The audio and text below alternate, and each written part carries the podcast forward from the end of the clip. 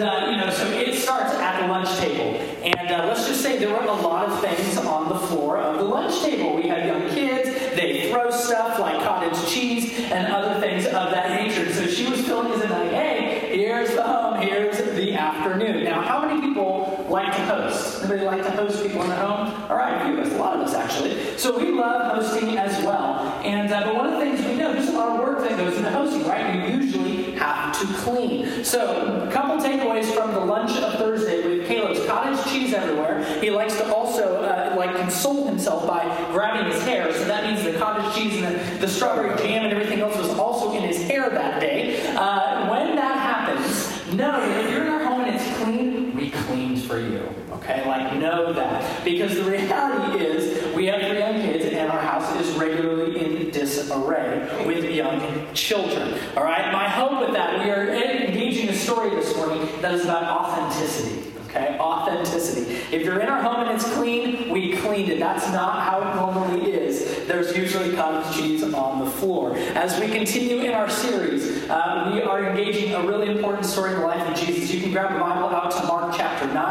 uh, and it comes on the heels of last week. We are traveling through the life and mission of Jesus, and so oftentimes a story that follows another story, the one prior to it matters. So last week, just real recap here, is Jesus had taken his three inner disciples, Peter, James, John, and he invested in them and invited them into an experience that only they saw. He, they went up this mountainside, and Jesus transfigured before them, turning blindingly white, uh, revealing his future glory. In this moment, Jesus is actually saying, Look, like I am God in the flesh, and he's giving them a taste of what the future, resurrection would look like.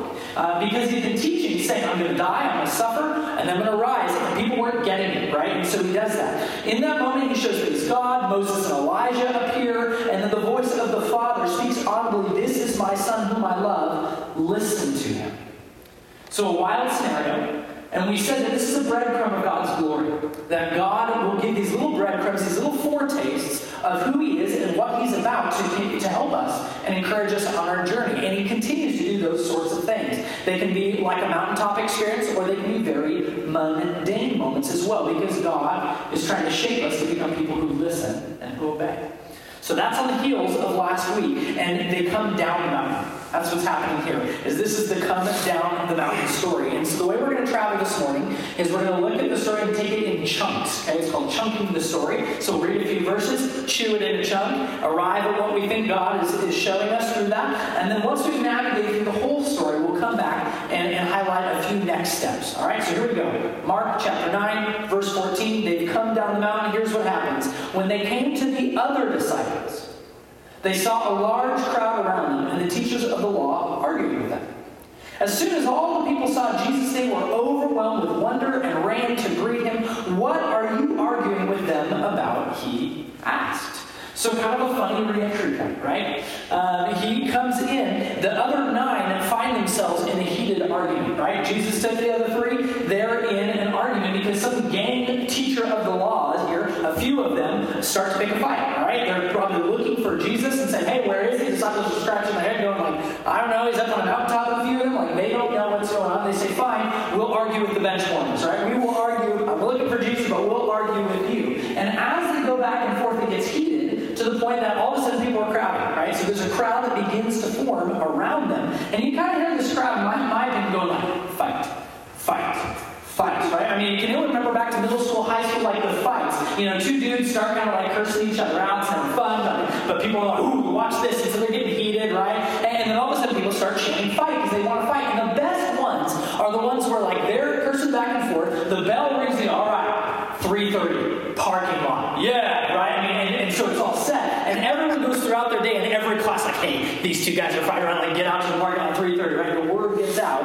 and you have this massive crowd. So Jesus is crashing the parking lot scene because they scheduled a fight. That's what's going on here. Now, Jesus, like a famous person that he was, uh, kind of disperses, right? So he shows up, and that's who everyone wanted anyways, right? And so direction, uh, attention is directed towards him, and he says, "What's the fight about? Like, what's going on here?" So that's our setup. Verse 17. And it gets a bit more personal here. A man in the crowd answered, Teacher, I brought you my son who is possessed by a spirit that robbed him of speech. Whenever it seizes him, it throws him to the ground. He foams at the mouth, gnashes his teeth, and becomes rigid. I asked your disciples to drive out the spirit, but they could not. And uh, clearly, as a parent, this sounds like a terrible story, right? This would be really, really challenging. Uh, three years ago, far less serious, okay, let me say that, far less serious, but three years ago, uh, Luke had a moment as, as, a toddler where he gets out of the bathtub, falls, and, and bites his tongue, right? And as Carissa goes to pick him up and figure out what's going on, uh, we're talking like the, the, the snake skin split to tongue, right? And we're, it's like hanging, right? And we're going, oh no, uh, you know, bleeding profusely, all that stuff. We go to the hospital. Thankfully, we avoid surgery. It's kind of one of those moments where it's like really, really scary, and then uh, it was kind of under control right? So, not what's going on with this dad. This dad articulates that he believes his son is possessed by a spirit, and that the results are major and obvious. So, when the spirit seizes him, he's robbed of speech, he gets thrown to the ground, gnashes his teeth, becomes rigid, and this is quite terrifying. Now, as we engage, we're all different places in our spiritual journey. And, uh, you know, before I go any further, whether it's to equip those who believe uh, that spirits, uh, you know, that there are supernatural spirits, or whether you're skeptical of that, uh, just a couple comments. You know, I think in our modern culture that we find ourselves in, it's easy to kind of like ruffle at the boy's condition that a spirit has seized him, right? Uh, I think it can be very tempting or, or very common that we'll step into like a secular psychoanalytical approach, which might say, hey, this is just simply a mental disorder, and this is simply an episode of epilepsy. Uh, I think it can be also easy to step into a secular scientific medical approach, which again would just try to say what are the symptoms, what are the natural causes that can explain this. I think it can also be a temptation to fall into really what I would say is actually a culturally arrogant position, which is, hey, look, folks, it's 2,000 years later, like, we're a bit smarter than that. Come on, superstitious stuff happens? Now, here would be the caution. The caution is not to throw away psychology or science or philosophy. Uh, we definitely believe in a multidisciplinary approach to, to knowledge. Uh, we actually believe that God is working through many different ways and, and ways to find knowledge. I think the qualifying word is secular right? A secular approach to those things. Science as a discipline of knowledge is not opposed to Christianity, it's not opposed to belief. But naturalism is, right? So the view of naturalism is one that has a presupposition that doesn't make space for the supernatural, right? That would be a problem. Same with psychology. There's nothing wrong, inherently wrong with psychology at all. Uh, but secular psychology would not make space for the divine. So maybe in the moment, the, the caution is be skeptical of your skepticism. Um, my encouragement as we engage and continue in this story is at least maybe if you have some skepticism or doubt, maybe put just a bit on the side or to consider making space for the supernatural realm, which it's funny, again, in this culture where everything is a secular voice, 95% or more of the world makes space for the divine make space for the supernatural. And so it's important that we might uh, park that on the side because not 2,000 years ago, but at this time, the vast world uh, believe in the supernatural. And when we look to the mental maps of Jesus, when we look to the historic Christian faith, we make space for the supernatural, both spirits uh, that are good and evil and everywhere in between. All right? So let's go back to that hurting father, though. Because bottom line, he's desperate. All right? He's at the end of his rope. He's longing for the healing of his child. And could you uh, drum roll with me? Jesus is going to speak, all right? Can we drum roll? Can you do it? Yeah, we're in. Okay. And Jesus says, verse 19, you unbelieving generation, Jesus replied, How long shall I stay with you? How long shall I put up with you? Bring the boy to me. This is like that moment where we remind each other that, that Jesus is not Mr. Rogers. Okay, we say that around here. Uh, sometimes we can have that view of Jesus is Mr. Rogers. That's not the case, right? He uh, takes this moment to blast his entire generation like, where is faith in this place? And yet, make sure we hear that he has immediate openness to healing this child, right? Bring the boy here to me. Now, we're going to circle back here, so just kind of hang on to the offensive moment from Jesus, okay? So we will circle back. Let's travel to the next chunk, verse 20. So they brought him. When the Spirit saw Jesus, it immediately threw the boy into a convulsion. He fell to the ground and rolled around foaming at the mouth. Jesus asked the boy's father, How long has he been like this? From childhood, he answered. It has often thrown him into fire or water to kill him. But if you can do anything, take pity on us and help us. And so in this chunk, we even see, kind of, you know, first and foremost, how this problem is even greater and deeper than we might have thought. Um, and, and, I just imagine Jesus as he engages uh, this man with intrigue and with pain and with this helpful doctor sort of posture, like, how long has this been going on, right? He's wanting to know what's going on. And the condition, as the dad says, is it's been happening since his childhood. There have been numerous near death experiences, it seems, according to him. And so we see that the man is strung out emotionally, right? He is, he is humble and he has this desperate plea. But if you can do anything, please help us take pity on on this, on the son and on myself. And this word pity, it comes, it comes up often in the life of Jesus. It's this word splanchnizomai. It means compassion. And it's this deep guttural compassion in the inward deepest places, like bowel syndrome type of compassion. And often Jesus was described as somebody who, when he would see needs, when he would approach a crowd, his compassion would be triggered. His splanchnizomai would be, would be triggered. And so this man is asking for the very thing that Jesus has abundance of compassion. And yet, we see the man's also not fully sure Jesus can do something right? But if you can. And Jesus then takes offense at that. says, verse 23, if you can, said Jesus, everything is possible for one who believes. So Jesus, in this offense, probably says something here that makes a lot of us a little bit uncomfortable, right? Everything like everything is possible. And, maybe you're going like, all right, maybe this is like a whoops moment for Jesus. Like, ah, I didn't really mean everything. I mean, you know, maybe that's not what he meant. Here are three other very uncomfortable statements that are similar to this from Jesus. Look at John 14 with me. Uh, on the night he was crucified, and or the night before he was crucified, says this, verse 12. He's speaking to his disciples. Very truly, I tell you, whoever believes in me will do the works I have been doing, and they will do even greater things than these because I'm going to the Father. And I will do whatever you ask in my name, so that the Father may be glorified in the Son. You may ask me for anything in my name, and I will do it. Again, maybe the disciples were sleeping. Look at John 15. So, one of the very next things he says If you remain in me and my words remain in you, ask whatever you wish, and it will be done for you. This is to my Father's glory that you bear much fruit, showing yourselves to be my disciples. It's the middle of the night. Maybe he thought they were sleeping. He kind of gives a very similar teaching repeated. And if we go to Matthew chapter 17, this same story back to this man as he engages with Jesus. In Matthew's version of the story, Jesus says this He replied, Because you have so little faith, truly I tell you, if you have faith as small as a mustard seed, you can say to this mountain, Move from here to there, and it will move. Nothing will be impossible for you. And the implication of this story is this mustard seed is very small, right? so even if you only had this much faith, Jesus is saying, and the implication is you don't even have that, right? So what do we do with these clear teachings of Jesus? Right, where he's talking about belief and faith, which uh, the best way to understand that is trust. Right, when we say we believe in Jesus or we have faith in Jesus, it's about trust. And so this is probably making a lot of us uncomfortable. It certainly makes me uncomfortable if it's not making you.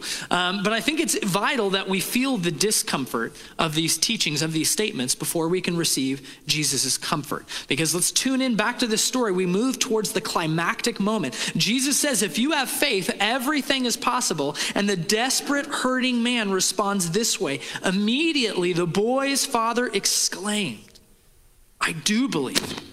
Help me overcome my unbelief.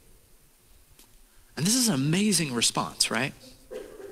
His immediacy, his exclamation in the story, there's no doubt this is the climax of the story. The observant reader, somebody who might be familiar with the life of Jesus, you're going, okay, he's got to heal this boy, right? Like Jesus got to do something. And yet there's so much tension, dynamic tension in the story that is unleashed in this moment because this man is saying, Jesus, I do believe.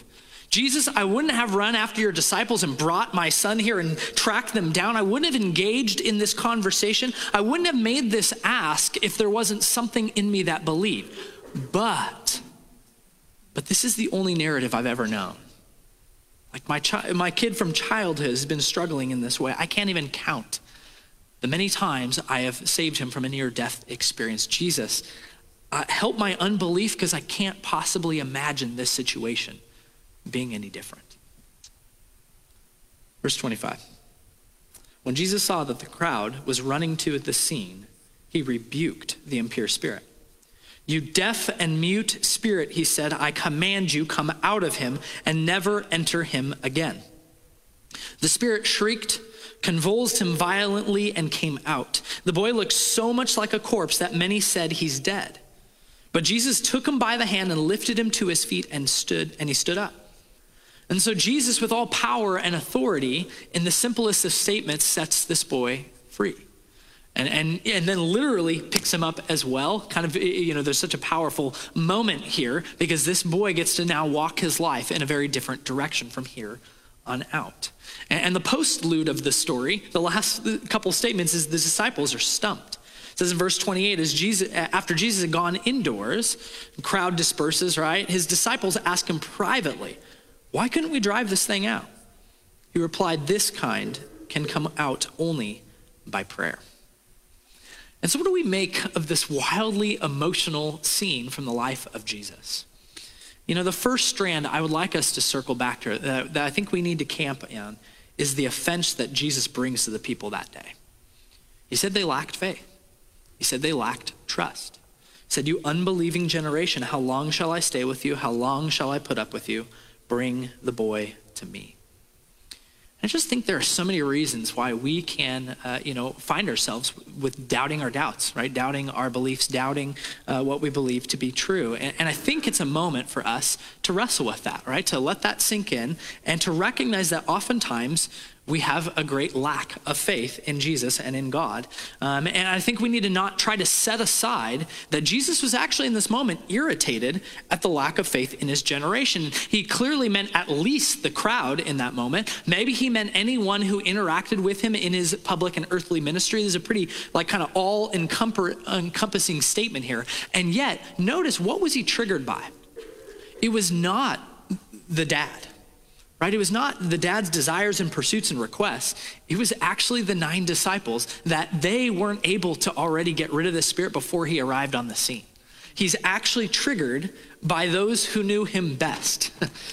That's fascinating, right? It was their lack of faith where he's going, yikes, like, does anyone believe that, that I'm able to do what I'm able to do? And uh, here, if you think I'm attacking you, and maybe if you're going, wow, like I'm not sure I would believe either, here's where you need to hear a little bit of my upbringing. Because there's two real strong voices in my head that would, that definitely add to me not having faith quite often, actually.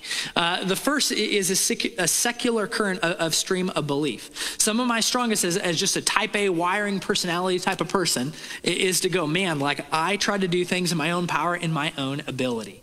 Um, I do have a lot of compassion compassion and care for those who have different, differing spiritual beliefs. I recognize the complexity of life, the thousands upon thousands of shades of gray uh, for people in their different beliefs. Uh, I have dear friends and family members who do not share my convictions about Jesus, and I don't believe life is easy or simplistic, all right? So when I'm honest with myself, even though I have this deep, abiding belief in God, there are secular currents of life that say, Morgan, just do your own thing, like direct your own life. Uh, uh, being the autonomous ruler of my life is very appealing. All right, so I need to recognize that because one of the greatest values of the secular culture is self autonomy, right? That I get to choose how I do life, that I am the operator.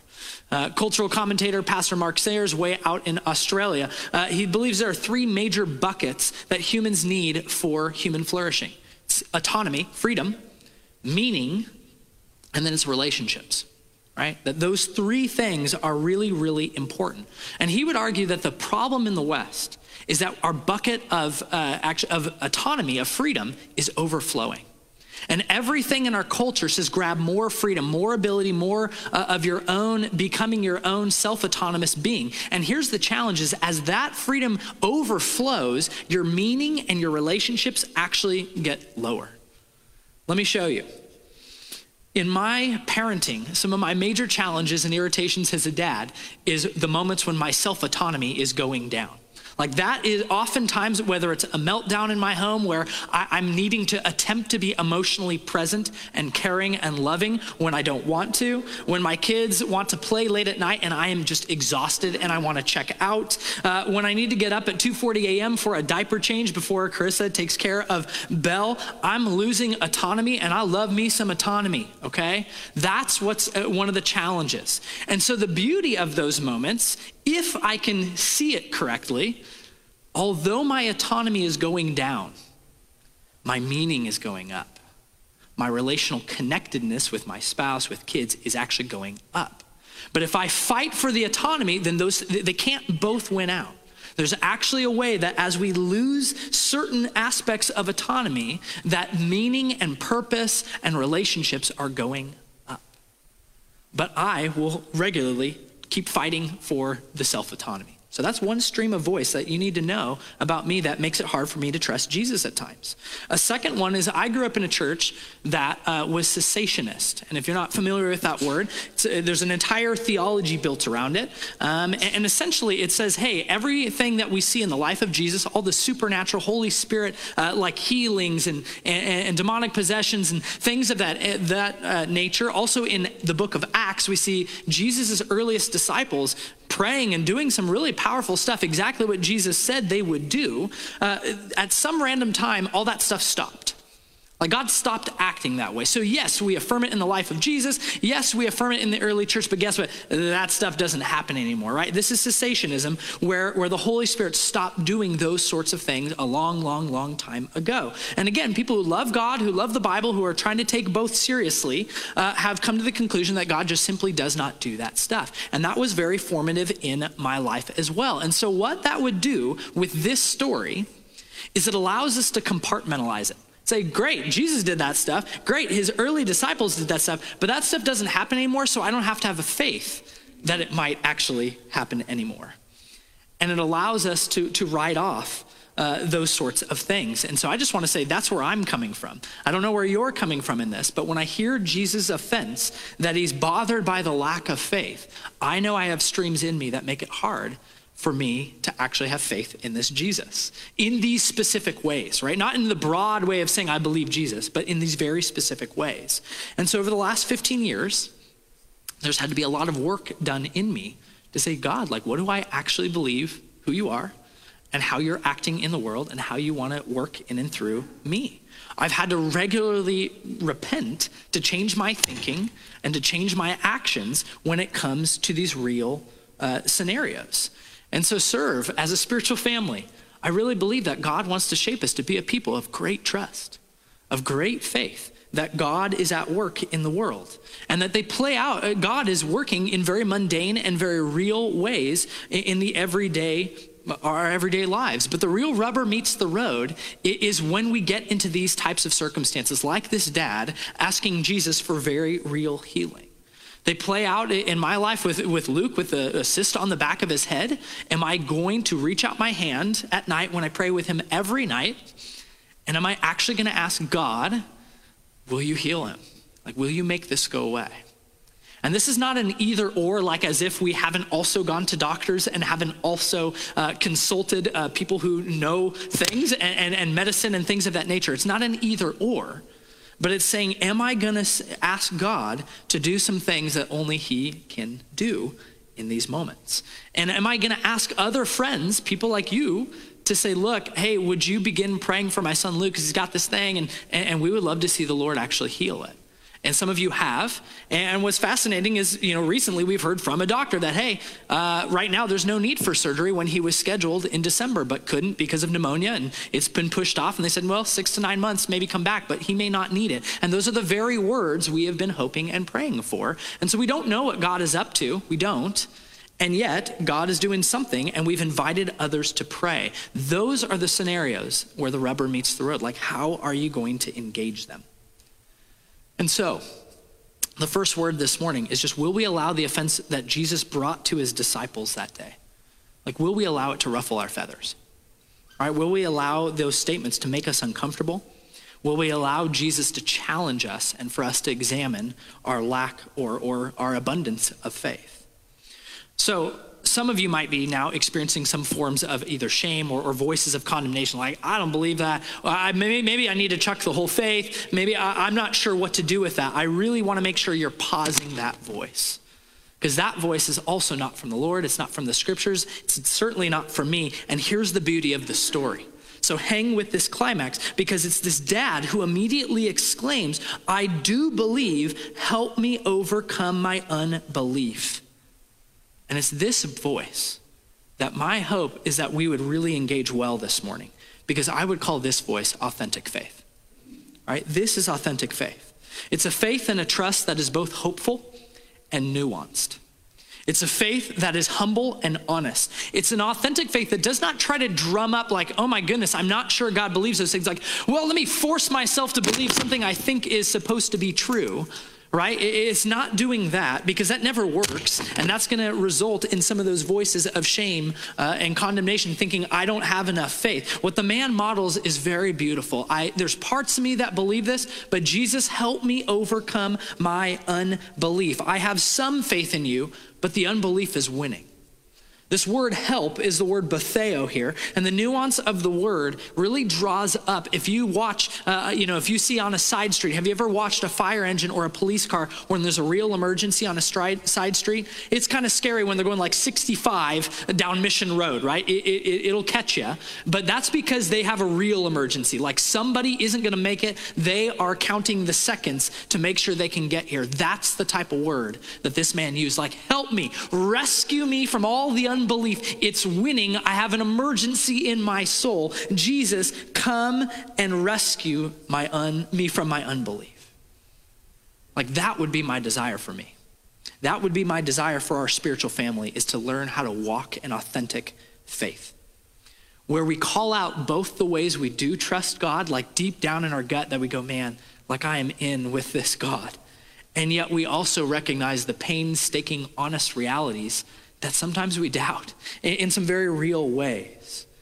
It's a posture that will also, in that rooted authenticity, says, but I'm willing to risk as well right? We don't just stay there and call it like, whoop, I don't believe in anything. Like, no, we still lean in and take the next step. It's a step of really praying for a healing or submitting the God dreams that you have God birthing in you that seem to make no sense and still saying, help my over, overcome my belief, but let me take that next step.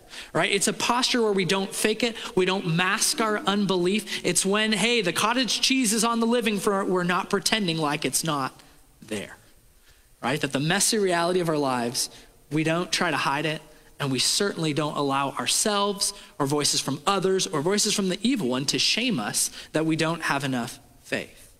Instead, we bring those doubts to the one who can birth greater faith in us, this Jesus. And so let me land the ship by offering just a few tangible steps for us this morning. The first is I really want to encourage you would you identify a place where your faith seems to be lacking? Right? And not in a broad, general way, but in a real, like this, this, you know, very specific area. Confess that. Ask for greater faith. And then you've got to lean in to take that risk. So, amidst the place where you're like, man, I'm, I'm not sure I believe very much, God increase that belief. But what does it look like to take a step and to pray in direction or take an action in that direction, even in the authentic reality that you may not fully believe, but you're asking God to give you greater belief in that area? Are you willing to pray and to fail like the disciples did? Those nine were trying to do something. We don't get the backstory on how they were trying to get that spirit out, but they were trying and they failed. Uh, and yet, it, Jesus used that and leveraged that for a great teaching moment and to increase their faith. Will we dive in and go into risky spaces with our prayers and with our actions authentically, right? So, w- that balance, that tension is hard, but take a step. So, that'd be the first step to consider this week. The second would be have a conversation with somebody you think their faith is a little bit further along than yours in some very specific areas. I'll be the first to raise my hand. I have some friends who, who, man, they believe some certain things about God and about the supernatural and about how He's at work in this world that I haven't yet really fully embodied, right? Like I'll say it, there are people further along than me. And so with that, it can be really powerful and important to rub shoulders with people who are a little bit further along than you. And so I'd want to encourage you, if you're identifying a very specific way in which you're like, man, I don't know if I trust God in this way, find someone who does sit down with them and pick their brain and learn about their experience and why, what has helped to increase their faith and their trust. The final is I want to continue to invite everyone uh, next week to the annual partner meeting. Uh, because I, I, really, it's it's an exciting time for us. I mean, you know, we're just two about two and a half years after launch, and I feel like as much today as, as ever that we know who we are and where we're headed as a spiritual family. And so part of that, I would say I've been afraid even to name certain parts of our vision. And when I look at this year in 2020 and uh, 2030, like I want us to say, this is what I think God has us on the hook for. And, there's a part of me that as I'm going to share that, there's going to be parts of me that go, help me overcome my unbelief right? And so we're going to name God dreams around here that we believe we're supposed to be on the hook for and that we're going to run after. And we want to invite you to come and, hear those things and believe with us because the stuff we're going to share, it's not going to happen unless God works, unless He moves, unless He uh, grabs our hearts and sets us on fire. And so I want to invite you be there for that, to hear that, to experience that, to ask questions around that. Our management team, our staff, many of you as leaders are, are excited uh, to be a part of that. So please come and listen to some of the God dreams that God is birthing in and through Serve. I'd like to end our time this morning uh, with, as far as the message, with our imaginations.